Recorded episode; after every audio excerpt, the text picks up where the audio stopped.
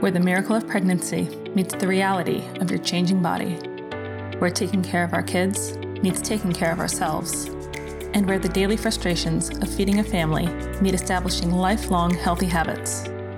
This is the messy intersection.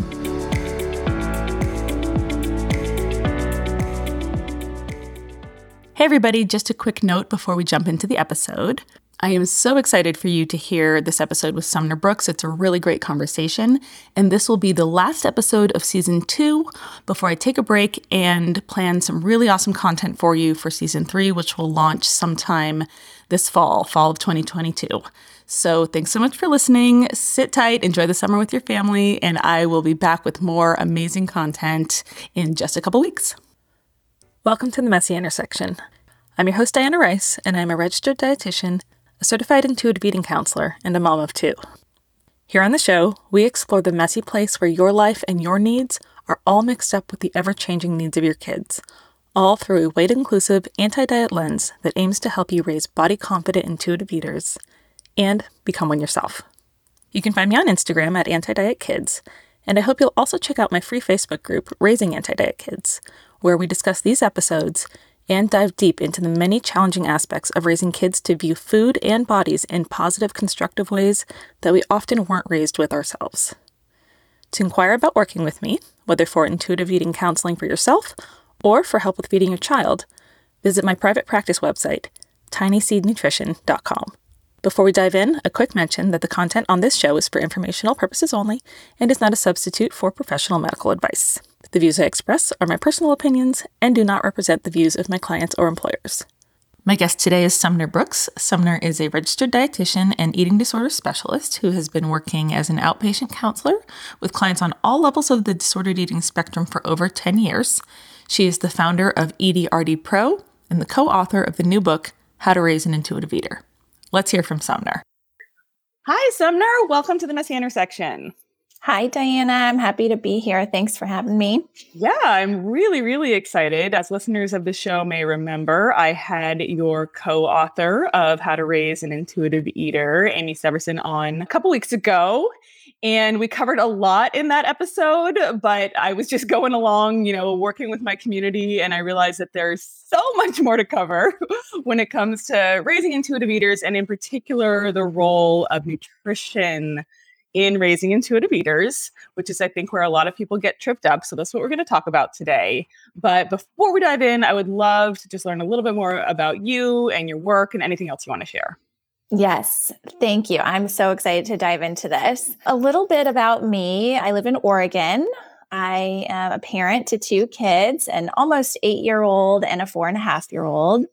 I've been a dietitian for coming up on 15 years and have spent the majority of my career providing individual nutrition counseling to adults and adolescents.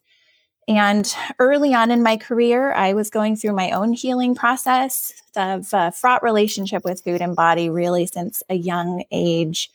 And I was fortunate enough to find intuitive eating, and I lived closely to Elise Resch and Evelyn Tribole in Southern California. So also was really fortunate to be mentored closely by Elise Resch, who's the co-author of Intuitive Eating for many years. I'm a certified eating disorder specialist. And about five years ago, I created an online platform that provides advanced training and continuing education to dietitians in the areas focused on eating disorders and mental health and weight inclusive care. And after becoming a mom in 2014, I think these ideas around how do we talk about this as parents? How do we do this? How do we help kind of protect and support our kids with intuitive eating? Those ideas really were seeds and kind of grew and grew over time. And then eventually, the last few years, I've really been focusing, um, diving into the research and the sort of how to education part of this work along with my co-author Amee Severson and have really put a lot of thought into this area and I'm incredibly passionate about it. So thanks for everything you do because it's so important. I sometimes I feel like I'm like the vessel communicating, you know, like this big body of like how to even do this, which uh, honestly is a very, very young science. I mean, we talk about nutrition being a young science, but yeah. raising intuitive eaters is like Yeah, not really much there, you know? And so, you know, I, like I was saying before we hopped on the call, I am citing your book left and right, you know, in terms of when people ask me, like, how do I do this? I can give them a short answer. But when your book was published, which was just a few months ago, like my, my biggest thought was like, I can't believe that this volume, and it's a long book, all this information is available to parents who want to do this. Like it is a textbook if you want to do this. And I think it's just such a valuable resource for parents. And I can't believe it took until 2022 really for this to happen, but I'm grateful that it is.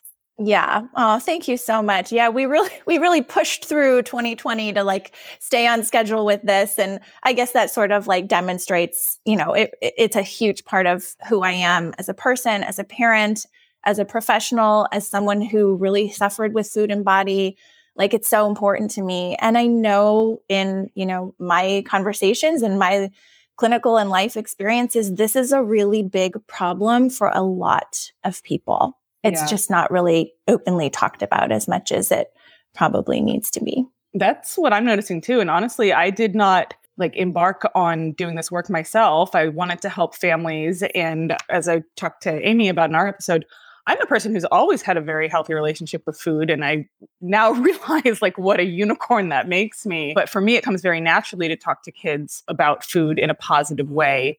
And when I realized that what came so naturally to me was like so challenging for the majority of people, I kind of put everything else down that I was doing.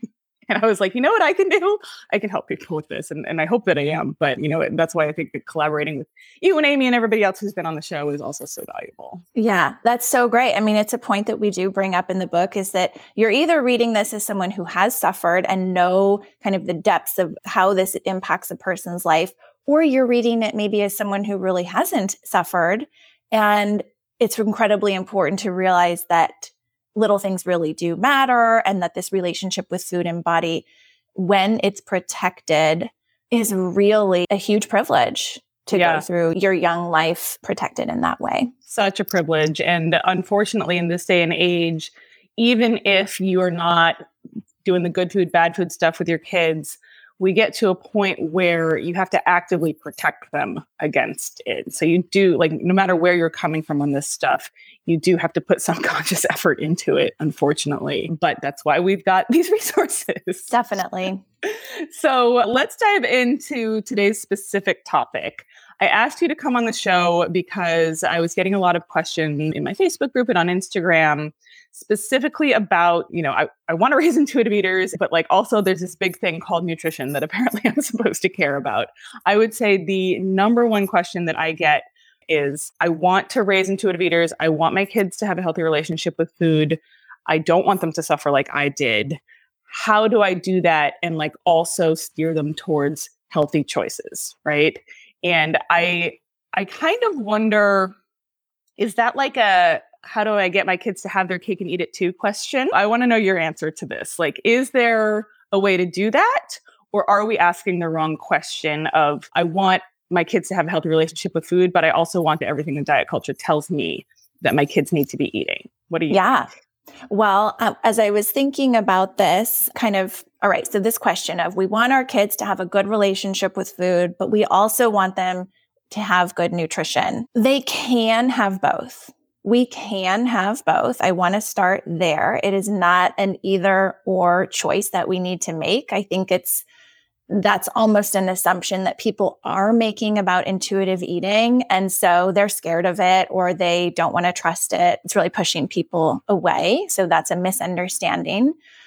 But I think that we have to start solving this dilemma of this question by kind of what you alluded to a minute ago, which is defining what do we mean by quote, good nutrition?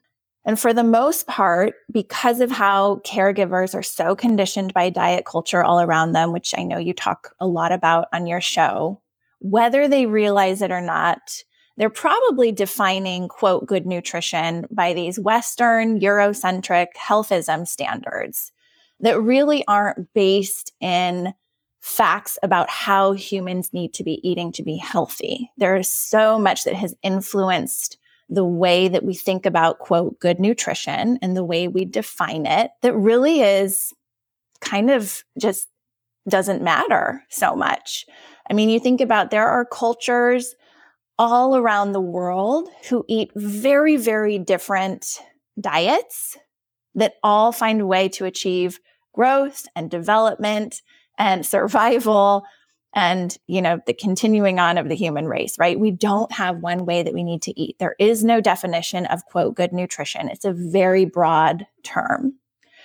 But i think most of the caregivers that we're talking to think about this in a way of that they need to be monitoring fruit and vegetable intake critiquing sugar amounts on food labels worrying about too many quote carbs. And all of this is coming from diet culture but we just don't really understand that. And so they assume that this is the way to good nutrition. So I think we start there and redefining all right, what do we think is good nutrition? You know, and there's a story in our book about Anna. And Anna is now a parent who was raised in a white American household where healthy eating was always the priority and really enforced. And Anna's parents didn't push their kids, you know, in terms of dieting. They didn't put their kids on diets, but the implicit messages were all around. And dinners were formed around, you know, kind of Weight Watchers, healthy eating criteria, things like that. Really common for a few generations now. And so, what we found with Anna, which is really parallel to so many people's experiences, is that this overemphasis on healthy nutrition was really harmful and did not lead Anna to a place of health and well being and a positive relationship with food and body. So, my point in sharing this is that this goal that we have to have a healthy relationship with food and body and have good nutrition needs to be approached from a place of understanding that this overemphasis on nutrition and rigidity is really harmful and we need to be aware of that. Well, I have this conversation with a lot of dietitians who are on the show where we're talking about ironically we you and I are both dietitians. Most of my past guests have been dietitians. Most of us got into the business of being dietitians from that diet culture mentality of figuring out how to be the best eater, eat a perfect diet, achieve perfect health through nutrition. And then most of us at least the ones who get invited on this show, you know, flip flop to move away from that. And then eh, I think it's kind of ironic to be hearing from dietitians, hey, don't worry so much about nutrition. And for me, it's especially ironic because I work with very young kids and I work with very concerned parents. Most of them don't follow me on social media. I run an insurance based practice here in Oklahoma. So they just find me listed in their local insurance directory and they go, oh, great a dietitian, pediatrics, they're going to tell me how to get this, you know, quote unquote diet culture version of good nutrition into my kid. And what I do is I analyze the kid's diet, which is kind of touch and go because I have to have the parents like log it as if they were logging on MyFitnessPal. And I always screen for whether this is going to be, you know, appropriate for them to do. And then we we crunch the number, I crunch the numbers, and nine times out of 10, I'm going, you know, listen, this kid isn't eating everything under the sun. They're not eating kale and sushi and whatever. But I don't see any deficiencies here. Or if I do see a deficiency, it can be easily covered by a multivitamin, right? And so then, you know, it's like, well, where do I go with this parent? Because if they are at all invested in, you know, intuitive eating or anti-diet culture, we can have a lot of work to do. And if not, sometimes they're like, I thought she was going to tell me how to get my kid to eat kale, right? But I think what this boils down to, in what you were hinting at, is there is a definition of, I don't even necessarily like to use the word like good nutrition. There is some definition of the mix of food that children need to grow appropriately right and and not have nutrient deficiencies and you know get all the food that they need to become thriving adults then there is diet culture's version of healthy nutrition for kids let's put that aside, the diet culture version. what are we actually talking about here? What is an appropriate mix of food for kids? Yeah. And it's a totally valid question because of how confused parents are right now. And so we, you know, we included a whole section in our book on this for that reason because it's not that nutrition doesn't matter. Sure it does. We're humans. We need food to survive. Nutrition is a piece of our biology and our survival. But good nutrition is enough of those building blocks. carbohydrates, proteins, and fats to support growth and development, to support an individual's unique needs, and to sustain us, you know, our metabolism and our energy for life. And that is important about nutrition. The way that that's going to come together is going to look different for every single person. And I actually have sort of like my own points. What do, how do we define good nutrition? And if you want, I can share those. If not, maybe we could link to them or something. Can you cover people. it in a couple minutes or? Yeah, it's just kind of a bullet list, but you know, good nutrition is a child not having to worry about where their next meal is coming from, is not feeling bad, policed, or restricted for your hunger, is letting kids explore different foods and trying things at their own pace, it's serving food that isn't spoiled. It's not having food used as a punishment or reward. It's supporting a child to be calm and safe enough and ideally not overly distracted most of the time.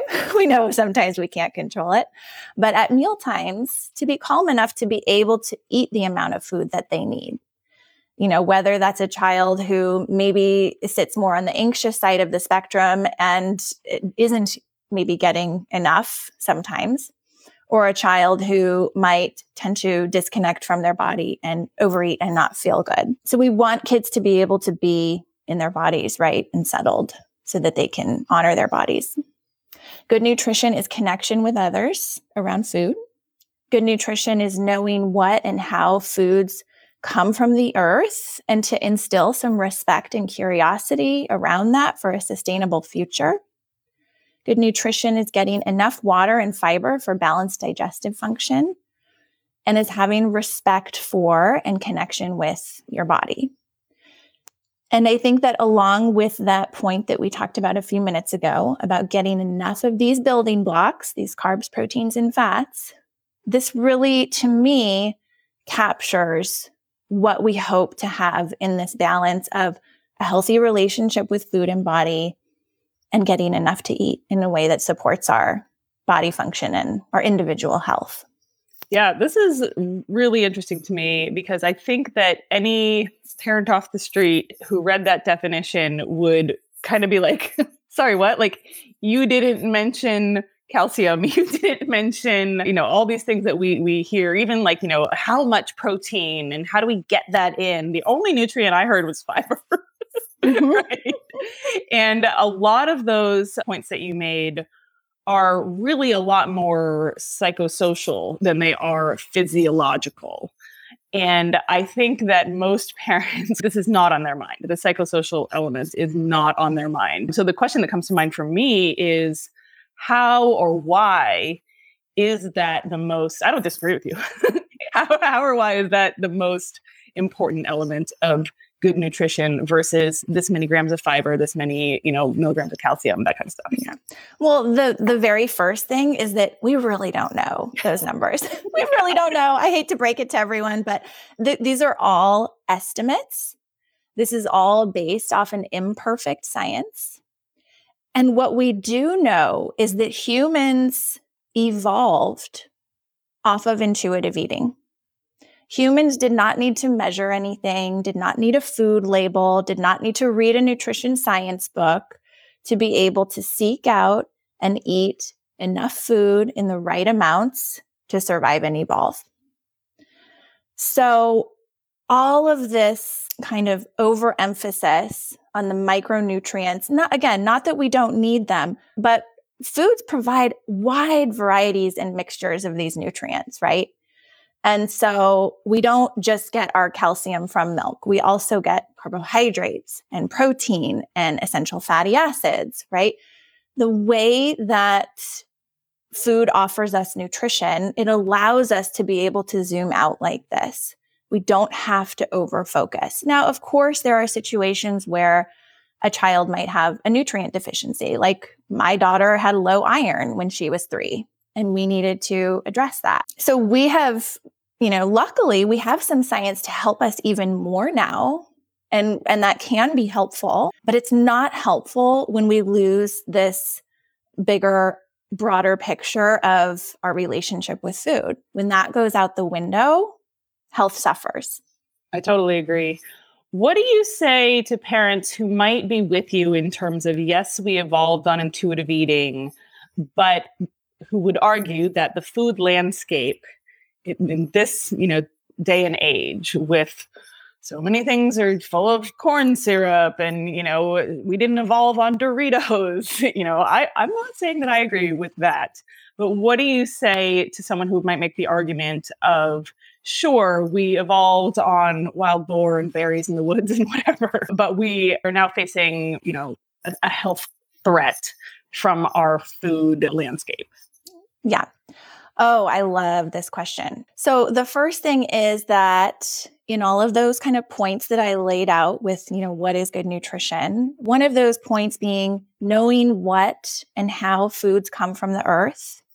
I think it's really important that we are doing our best to get all kids access to foods that come from the earth. You know, well, of course, everything comes from the earth, but, but, you know, whole foods, you know, nutritious fresh foods. That is really important. And a huge problem with our quote kind of health epidemic or the quote obesity epidemic is that not everybody does have equal access to food.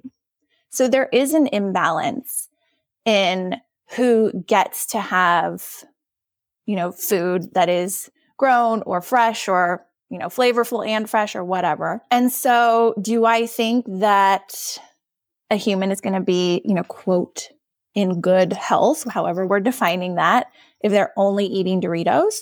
No, I don't.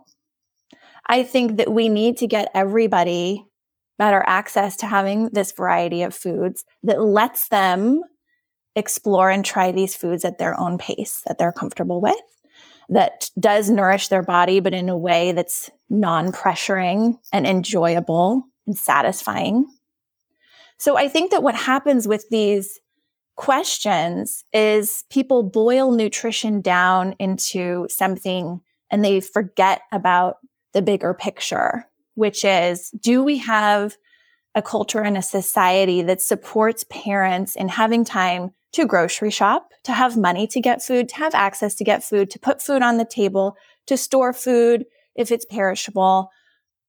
I mean, all of those things are not even happening for so many people, but we boil down this problem to it's because they're putting these chemicals in the Doritos, mm-hmm. you know, and it's mm-hmm. like, no, that's missing the point. Yeah, it's it's like a red herring, right? Like it's a distraction from overhauling the system yeah. and actually supporting families. Hmm. Yeah. And so it's totally okay to want to promote, you know, eating locally or growing your own food and getting more fruits and vegetables. And none of that is a bad thing we can't lose sight of the big picture here too. And we can't lose sight of this very big and growing problem of rigidity and disordered eating and orthorexia and eating disorders. Mm-hmm. So, speaking of Doritos, let's say a parent has all of the privilege to do what you're describing, which that's a big if. What then is the role of Doritos in a child's diet? Yeah. So Doritos would would be there for maybe a carbohydrate, for something crunchy, for something salty. It'd just be part of the satisfaction of the food that might be available. Yeah. I, I like to think of it when we talk to adults about intuitive eating, we talk about the add in approach. Like when we're talking about gentle nutrition, we're talking about adding fruits and vegetables and whole grains and whatever to the broader diet, but not doing so at the expense of those other satisfying foods such as Doritos. We'll just keep rolling with that. yeah, um, yeah. I mean, I always try to kind of put different foods out on the on the table, and I think it's really interesting to watch my kids and just sort of observe like what are, what are they going for like what's calling them today obviously you know i'm pretty interested in this stuff so I might put just a bowl of Doritos on the dinner table right next to the plate of the cucumbers and strawberries or, you know, the salad or the rice. And really normalizing these foods is so important. I mean, when I think about the families that I have talked to that have concerns about Doritos or macaroni and cheese or cinnamon toast crunch or whatever it is, there is always an underlying element of how these foods have been kind of put on a pedestal or restricted or treated differently than other foods. And so we really can't just talk about Doritos without talking about how has this child related to Doritos for their whole life? Mm-hmm. Yeah. How is that influencing how they eat them? Yeah, 100%. So I'm going to change gears just a little bit. I also work with adults on intuitive eating counseling, and a question that comes up all the time, it's not even a question, it's just a running theme, is self care and feeding yourself as self care. And we start with feeding yourself at all as self care. And maybe down the line, we get to gentle nutrition as self care. And I also work with adolescents, and a lot of the times they are in a position of not really knowing how to feed themselves because they didn't have that model from their parents. And a lot of times it's because their parents are very entrenched in diet culture and the adolescents have the smarts to know that they don't want to do the same. And I love that. But, you know, they're kind of at a crossroads of how exactly do I do that? And I think about this a lot in terms of I once heard self care for adults described as anything that a parent would do for you as a very young child that you now need to take responsibility for yourself as an adult. And that blew my mind uh, that, you know, it blew the pedicures and the, you know, mimosas and whatever out of the water because that is not what self care is about. It is about literally caring for yourself as a parent would, but you are an adult. And so you just have to buckle up and do it yourself. But now, we, we both have young kids, my kids are five and seven, your kids are four and eight. They are still in that range of we do quite a lot of things for them. And a lot of times it's not fun telling them to go to bed on a school night when I don't know, there's going to be fireworks or something like that is not fun. But we, as the one with more life experience, have the smarts to know this is not going to work out if I let this kid stay up. They're going to be a disaster tomorrow. They're not going to be able to make it to school, whatever, whatever. So I'm going to put this kid to bed, even though I'm going to be framed as the bad guy, right? And then when I talk to adults about this, we talk about turning off the Netflix, not staying up until three in the morning, you know, giving yourself a bedtime, caring for yourself in the way that a parent would. And this, you know, I'm not a therapist, but this gets extra sticky when the parent ha- hasn't been doing that, right? Okay, so let's bring this into nutrition. Let's say that an adult has a healthy relationship with food and is able to incorporate gentle nutrition as a form of self care. I know the way this works for me is that when I'm itching for a snack at three o'clock and I know that I've got some Reese's cups and that would be awesome. but I know that I'm then going to tank my energy afterwards. So I will grab an apple and peanut butter instead or whatever, right? You know, it's nothing wrong with the Reese's. It's just me saying, I think I know a little better than this. I've got the past experience. I'll have the Reese's before I go to bed. Doesn't matter if my energy tanks then, whatever. oh, yeah. So that's the part of, you know, the three parts of intuitive eating, right? That's the logic and reason part. And that's you know, just really quickly, like so often people think intuitive eating is just about craving and appetite. And we also want to remember it's also about thoughts like our logic and reason, planning ahead, for example, like you just did, or also about, you know, emotion and our emotional state. So, yeah, I'm totally with you. So, as parents, we do this for our kids. And I want listeners to recognize that you and I are doing this for our kids as people who have healthy relationships with food now. You've done your work. I was blessed to not have to do the work in the first place. I don't know that that's true for anyone listening. They might still be in the thick of good food, bad food, and things like that. So we can talk mm-hmm. about some tips for them in a little bit. But in a perfect world, what is a parent doing for their young kids in terms of gentle nutrition as self care for the child? Does this mean saying no to foods sometimes? Does this mean directing the nutrition? You know, we're not going to have XYZ food right now. We are going to have ABC food. And how does that even work when you can't make the kid eat it? So mm-hmm. it's a mm-hmm. little different from like sticking a toothbrush in their mouth. Not that yeah. we should like, you know, be pinning kids down to brush their teeth either, but you know, it's it's a little bit different. It's so much more nuanced. There's a difference between it's bedtime, get in your bed, and you can't you can't tell a kid to eat something. so what's your take on this? Yes. Yes. Lots of layers here. I, I want to be able to say it's so simple. Here's how you do it. This is just this one rule. Just follow this rule and you'll be good.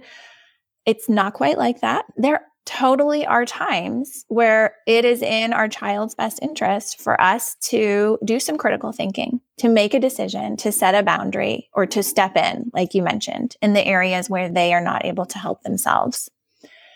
What are those situations? They're limitless, but some examples could be you know, one thing that I think maybe a lot of families could relate to is if a child keeps asking for more snacks before bed. And I want a parent to be able to do a little bit of an assessment in the moment, you know, 30 seconds. Do I think my child's had enough to eat today? Do I have any idea what they've had to eat? First of all, have I been around? Have I been paying attention? What else could be going on here? Are they having nightmares and they're afraid to go to bed? Are they just missing me because we didn't get any quality time today and they want to have another snack, you know, with me at the table? There's a million things that could be going on, but I want to empower a parent to do a little investigating and have a sense of trusting their own gut instinct. What's the next best step for my kid? You know, it's just as important to get to bed on time as it is to not go to bed hungry, overly hungry. You're not going to sleep well, right? So we know that. So it's not as simple as, you know, there's no more snacks after seven, the kitchen's closed, which I, you know, some people do that and that might work for them. And that's okay. I'm open here to lots of different ways that this can work. But it's also like, can we think about um, how my rigidity might be impacting my child? And are they doing okay with a rigidity around nighttime snacks? Or is this maybe causing more of an, an issue for them? So already I'm kind of, you know, going down this rabbit hole of like, hmm, what I'm talking about is attuned parenting and trusting yourself. But also, I want parents to know that it is okay to be a decision maker. Not only is it okay, it's really helpful. Our kids need to know that we're there paying attention, that we're keeping them safe, that we're making decisions that are helpful for them, that we are like seeing them for what's going on. So that's one example, right? Is this like bedtime snacking and and that we need to make the decision we're done for the night and we're going to bed. And I think how we communicate that is really important. Are we able to stay calm? Are we able to stay non-judgmental? Are we able to not make it about food or sugar or junk foods or demonizing snack foods and things like that. So that sounds to me like you're describing um, something I talk about a lot is authoritative parenting. We get tripped up, I think, especially for people who are coming into this with a disordered relationship with food or a past disordered relationship with food. Uh, we get stuck on not being restrictive. And that is a huge element of it. And we can talk about how to not be restrictive within this structured framework. I mean, or we could not talk about it because that's literally what your whole book is about. um, but I think that in this conversation of raising intuitive eaters, we often don't talk enough about the flip side of what permissive parenting around food might do to a child's relationship with food and how to bring ourselves to that middle ground of the authoritative parenting of like you mentioned being attuned but still saying no at times having that structure. So do you have experience with families using a permissive approach? And what would you say is the disadvantage there yeah, I do have experience with that. I see that a lot, especially in, like you said, parents who did not have a protected young, you know, first few years or young part of their life they didn't have maybe the structure or they had so much rigidity that they never want to put that onto their kids and they want to you know avoid diet mentality at all costs. So it's really understandable for those who have struggled with dieting or too many food rules and we don't want our kids to be harmed by that. But it's important that parents see that being overly permissive can also miss the mark on this because that comes back to, like I said, our kids need us to create this sense of safety and trust. And the way that we do that with food is with the structure that they know that it is not their job to decide when the next meal is coming. It is not their job to fill the fridge or the cupboards with the foods that we need to have available. So even though we're not explicitly like talking to our kids about this and teaching them about it, we are showing them through the way that we take on the responsibility of the feeding and the structure that they will be safe and fed. And they sense that and they know it if they're living it. And then we also see that in kids who don't experience that for a variety of different reasons, will possibly, you know, nothing's for sure, but but they're more likely to to have some disordered eating or dysregulated eating as a result. There was a study I recently read that caught my eye. It's from 2010, but the title was Controlling Maternal Feeding Practices Associated with Lower Risk for Dieting in Sixth Grade. And I was like, you know, red flags. I'm like, what do they mean by controlling? And how do they know if this really reduced risk for disordered eating? So I actually was coming at it from a place of like, I wonder how, you know, if they really were able to capture like, you know, the disordered eating and that potentially over control is what can be a problem. We talk about over control a lot in our book. And when I read the study, it was really wonderful to see that what they found is that when there was an element of control, the way they're defining control is structure, not over control, not rigidity, not dieting, but simply structure, structured meals and snacks. So, the kind of summary of this was that rather than being an aversive or reactive behavior that restricts child eating, controlling feeding practices may be characterized by the setting of rules and structure that proactively guide daily eating behavior. Thus, children can develop a more regulated pattern of eating and not have to revert to dieting. Mm. And I thought that was beautiful. Yeah. And and really looked at this is the part of, of our role that is really helpful for reducing risk of dieting and disordered eating. And that's not the only, you know, study out there around this. But when we want to just say yes, yes, yes, out of this like reaction to our own harm and our own trauma from dieting, the structure falls apart. We're not necessarily setting them up to be able to have, you know, uh, good blood sugar balance throughout the day, which then can lead them astray from those internal hunger and satiety signals. So sure, once in a while, you know, here and there, we really want to be flexible, right? Don't hear, don't get me wrong. Flexibility is key, but it's in this balance of we're creating this environment that's fairly predictable for them and that they can trust and that kids are not having to bear the weight of this burden of feeding themselves. Yeah, definitely. Because th- this is parenting, right? This is child care. You know, same as we don't expect the baby to change their own diaper or whatever, yeah. right? These are things that we need to do for our kids because we are caring for our kids. But let's talk about the parent who does not have a good sense of caring even for themselves in this way and it, you know doesn't make it that much harder for them to extend that to their kids? What would you say to that parent? Mm-hmm. Oh, yeah. So I want to give this parent a hug and let them know that, yes, it's going to be like an unfolding process. And this is going to be uncomfortable and it's okay because ultimately your love and awareness about how your child is receiving the information from you is going to mean something to them, whether or not you do it perfectly. So we don't have to be perfect at this, but in the book, we talk about values. And so when you're having trouble making a decision in the moment, you can do a check in with the why. Why am I making this decision? So if I'm saying no to a food request, why am I making that decision?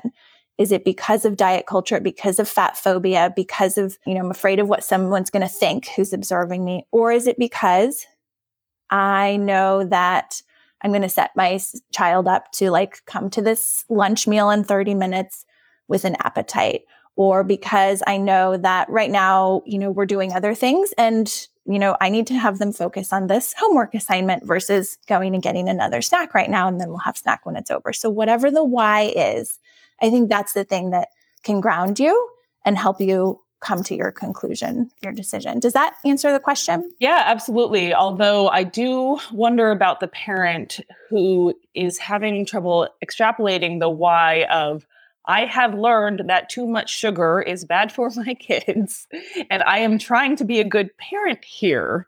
So I am saying no to a sugary food out of good parenting. And I think that some people like will go so far to say it's not diet culture. I swear up and down it's not diet culture. I just know that they've had X amount of sugar today.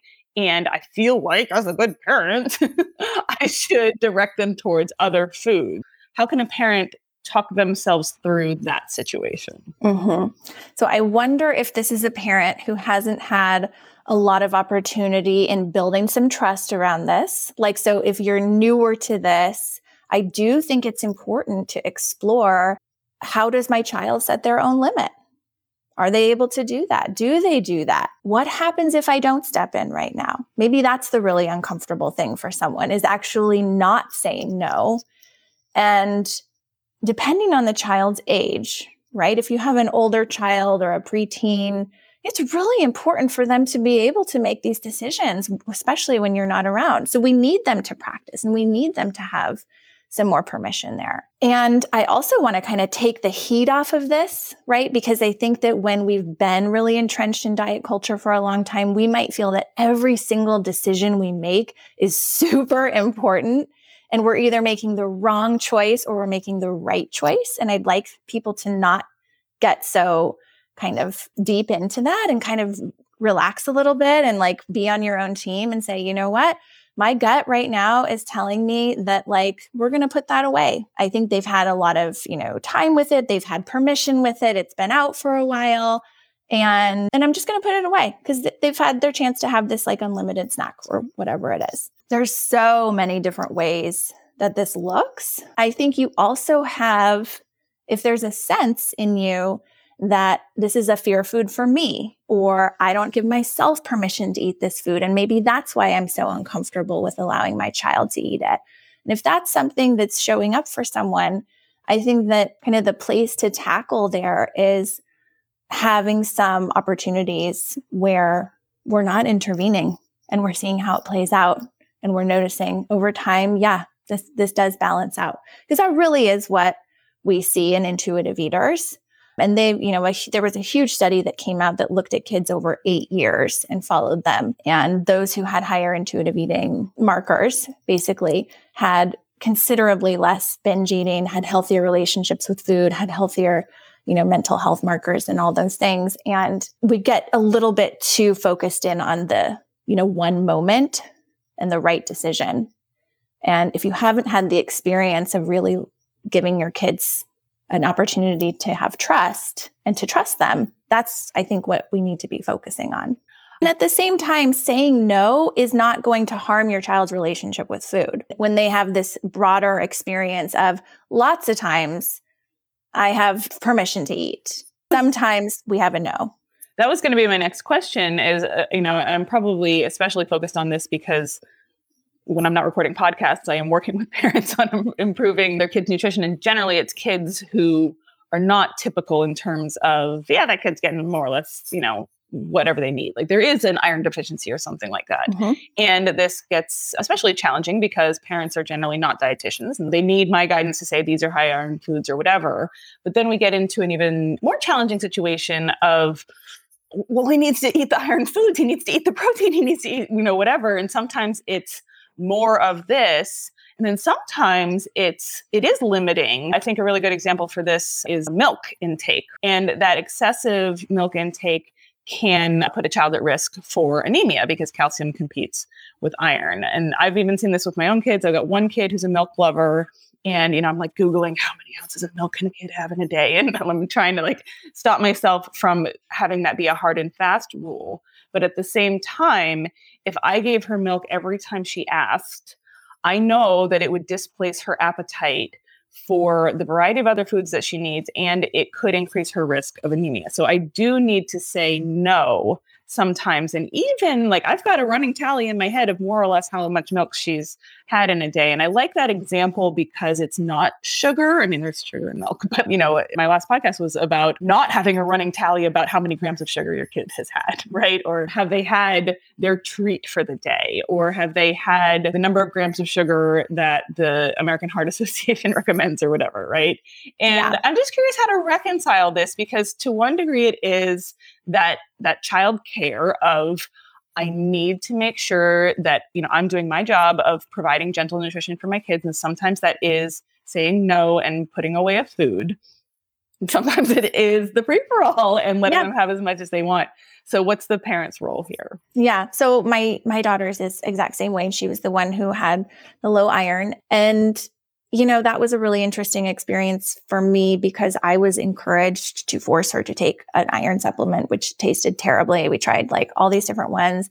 And then I was encouraged to, you know, hide it in her yogurt or hide it in something. And she very quickly figured it out. And I, and I knew that if I did that, I was going to lose the trust. And that was a much bigger problem. So, you know, you keep working and she's not a meat eater and not, you know, so we found iron fortified cereals and that was a great way to get it. But yeah, we, you know what? We've limited the milk. And I think there are child friendly ways of explaining things when you do have to set a limit that can be really helpful. So kids want to know why. They want to know why you're doing what you're doing. And we don't have to get into all the details with them you know, but we can share with them in a way that they understand, you know, like, oh, you know, too much milk makes it hard for you to go to the bathroom. Or we can only have, you know, about three or four cups of milk a day. And other than that, we're going to have other things to drink because it's not working so well for your tummy. Or the doctor found out that too much milk's actually not very, you know, helpful for your body right now. And we really want to take care of your body and listen to your body. And kids really appreciate having a reason.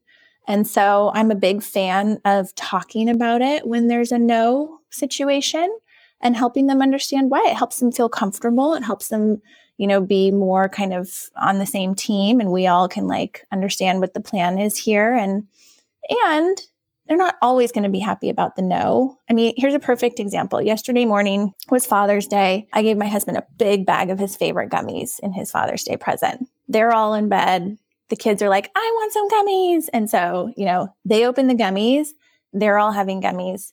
That's unusual. Okay. But it, it was an unusual day and it was a connection moment and it was a lot of emotion going on.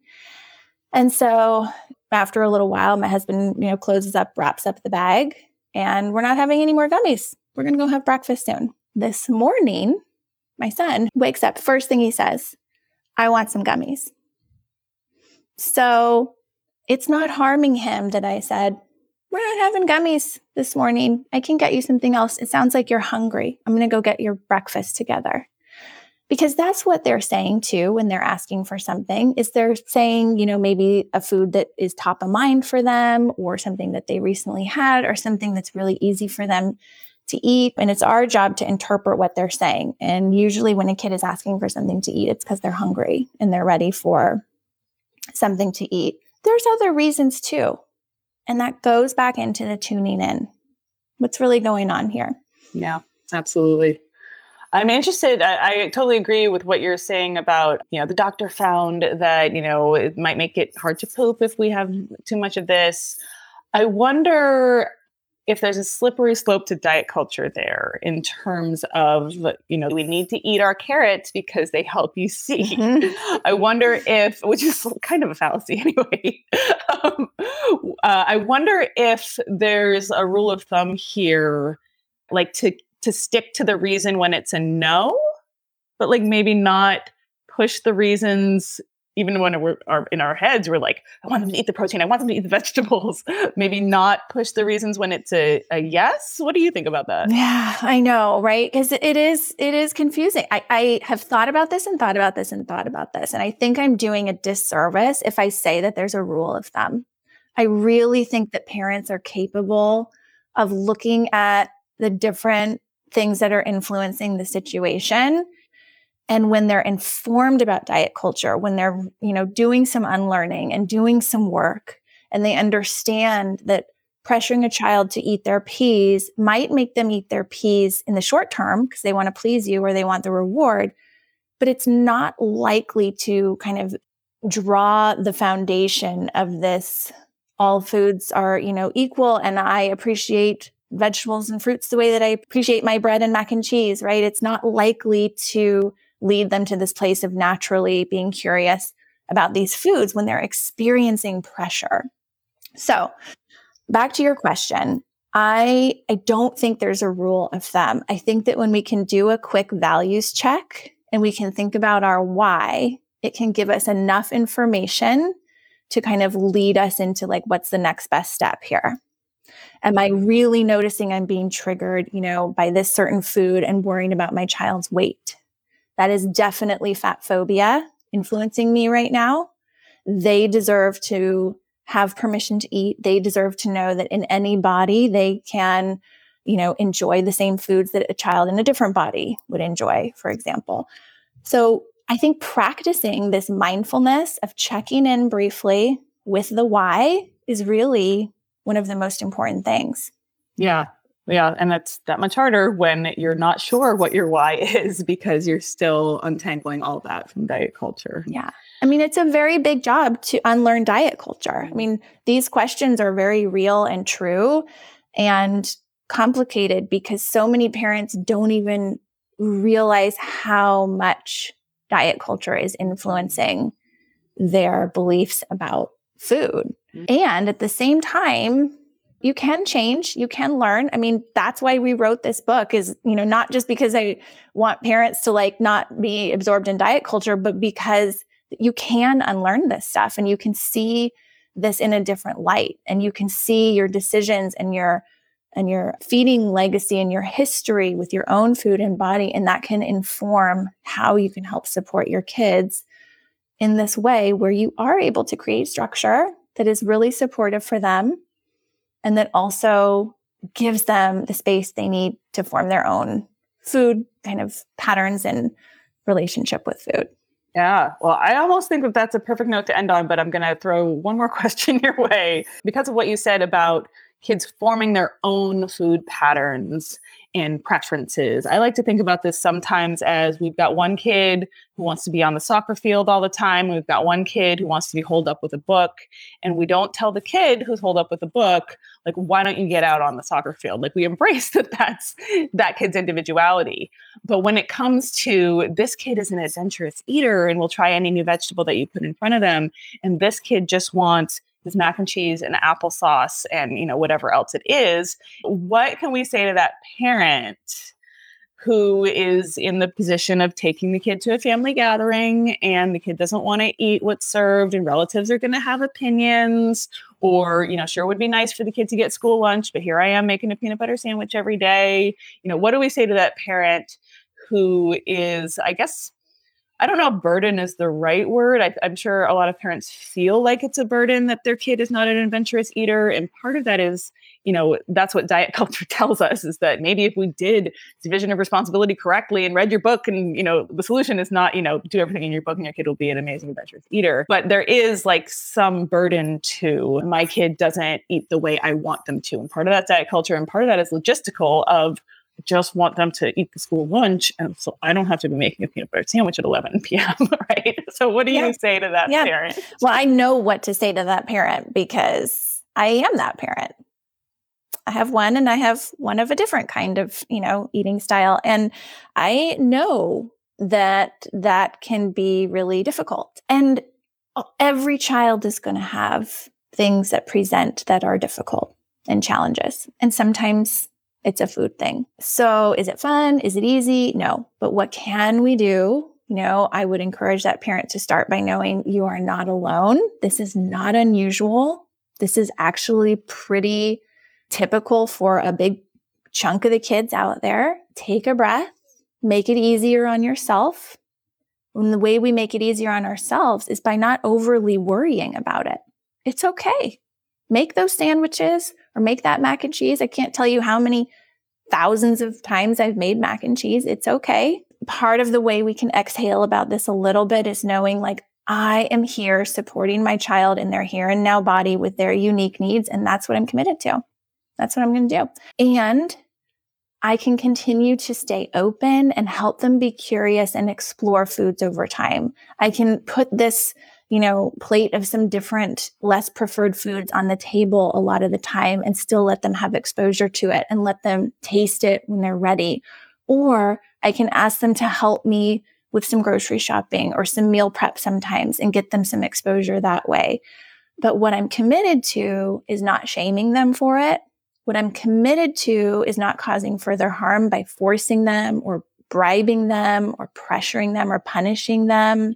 And so we can kind of settle into like, I'm feeling confident, or at least pretending to feel confident in the beginning that I'm protecting what I need to protect and I'm getting my child fed and I can trust their body.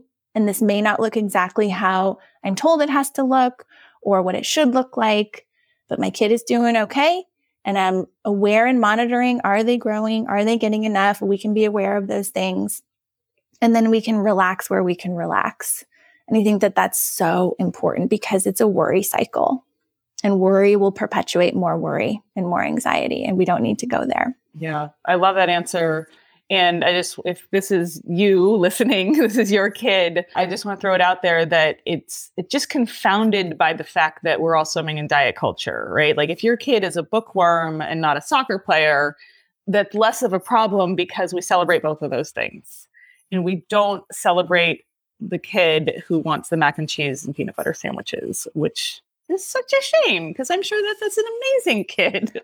People all around that child will make comments about that. Mm-hmm and they will get enough, more than enough of that mm-hmm. in their life without you needing to participate in that.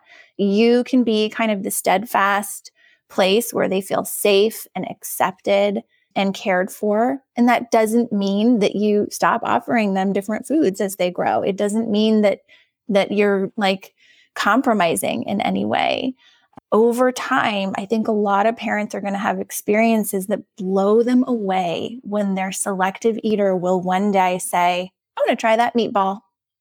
Or that nectarine looks juicy. Give me that. And it's incredible because you realize, oh my God, like they will try something.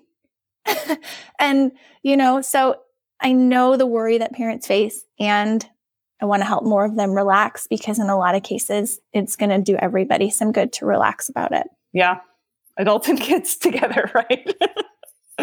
well, I love that. Thank you so much for your time today, Sumner. I think this is just going to be such a great resource for my listeners. And the book is How to Raise an Intuitive Eater. You can get it anywhere, right? Yep. and tell us a little bit more about where to find you. Um, I am on Instagram at Intuitive Eating RD, and our book website is intuitiveeatingforkids.com, and that's the number four. Okay, I will put both of those in the show notes. Thank you so much for your time, Sumner. Thank you so much for everything you do. Take care. Take care. Thanks for tuning in to today's episode. You can continue the discussion in my free Facebook group, Raising Anti Diet Kids, or on the Anti Diet Kids Instagram page. You'll find links to both in today's show notes. And if you're enjoying the show, I would so appreciate you leaving a rating and review in your podcast player. It really helps new listeners find the show, and of course, I always love reading them. Until next time, embrace the mess.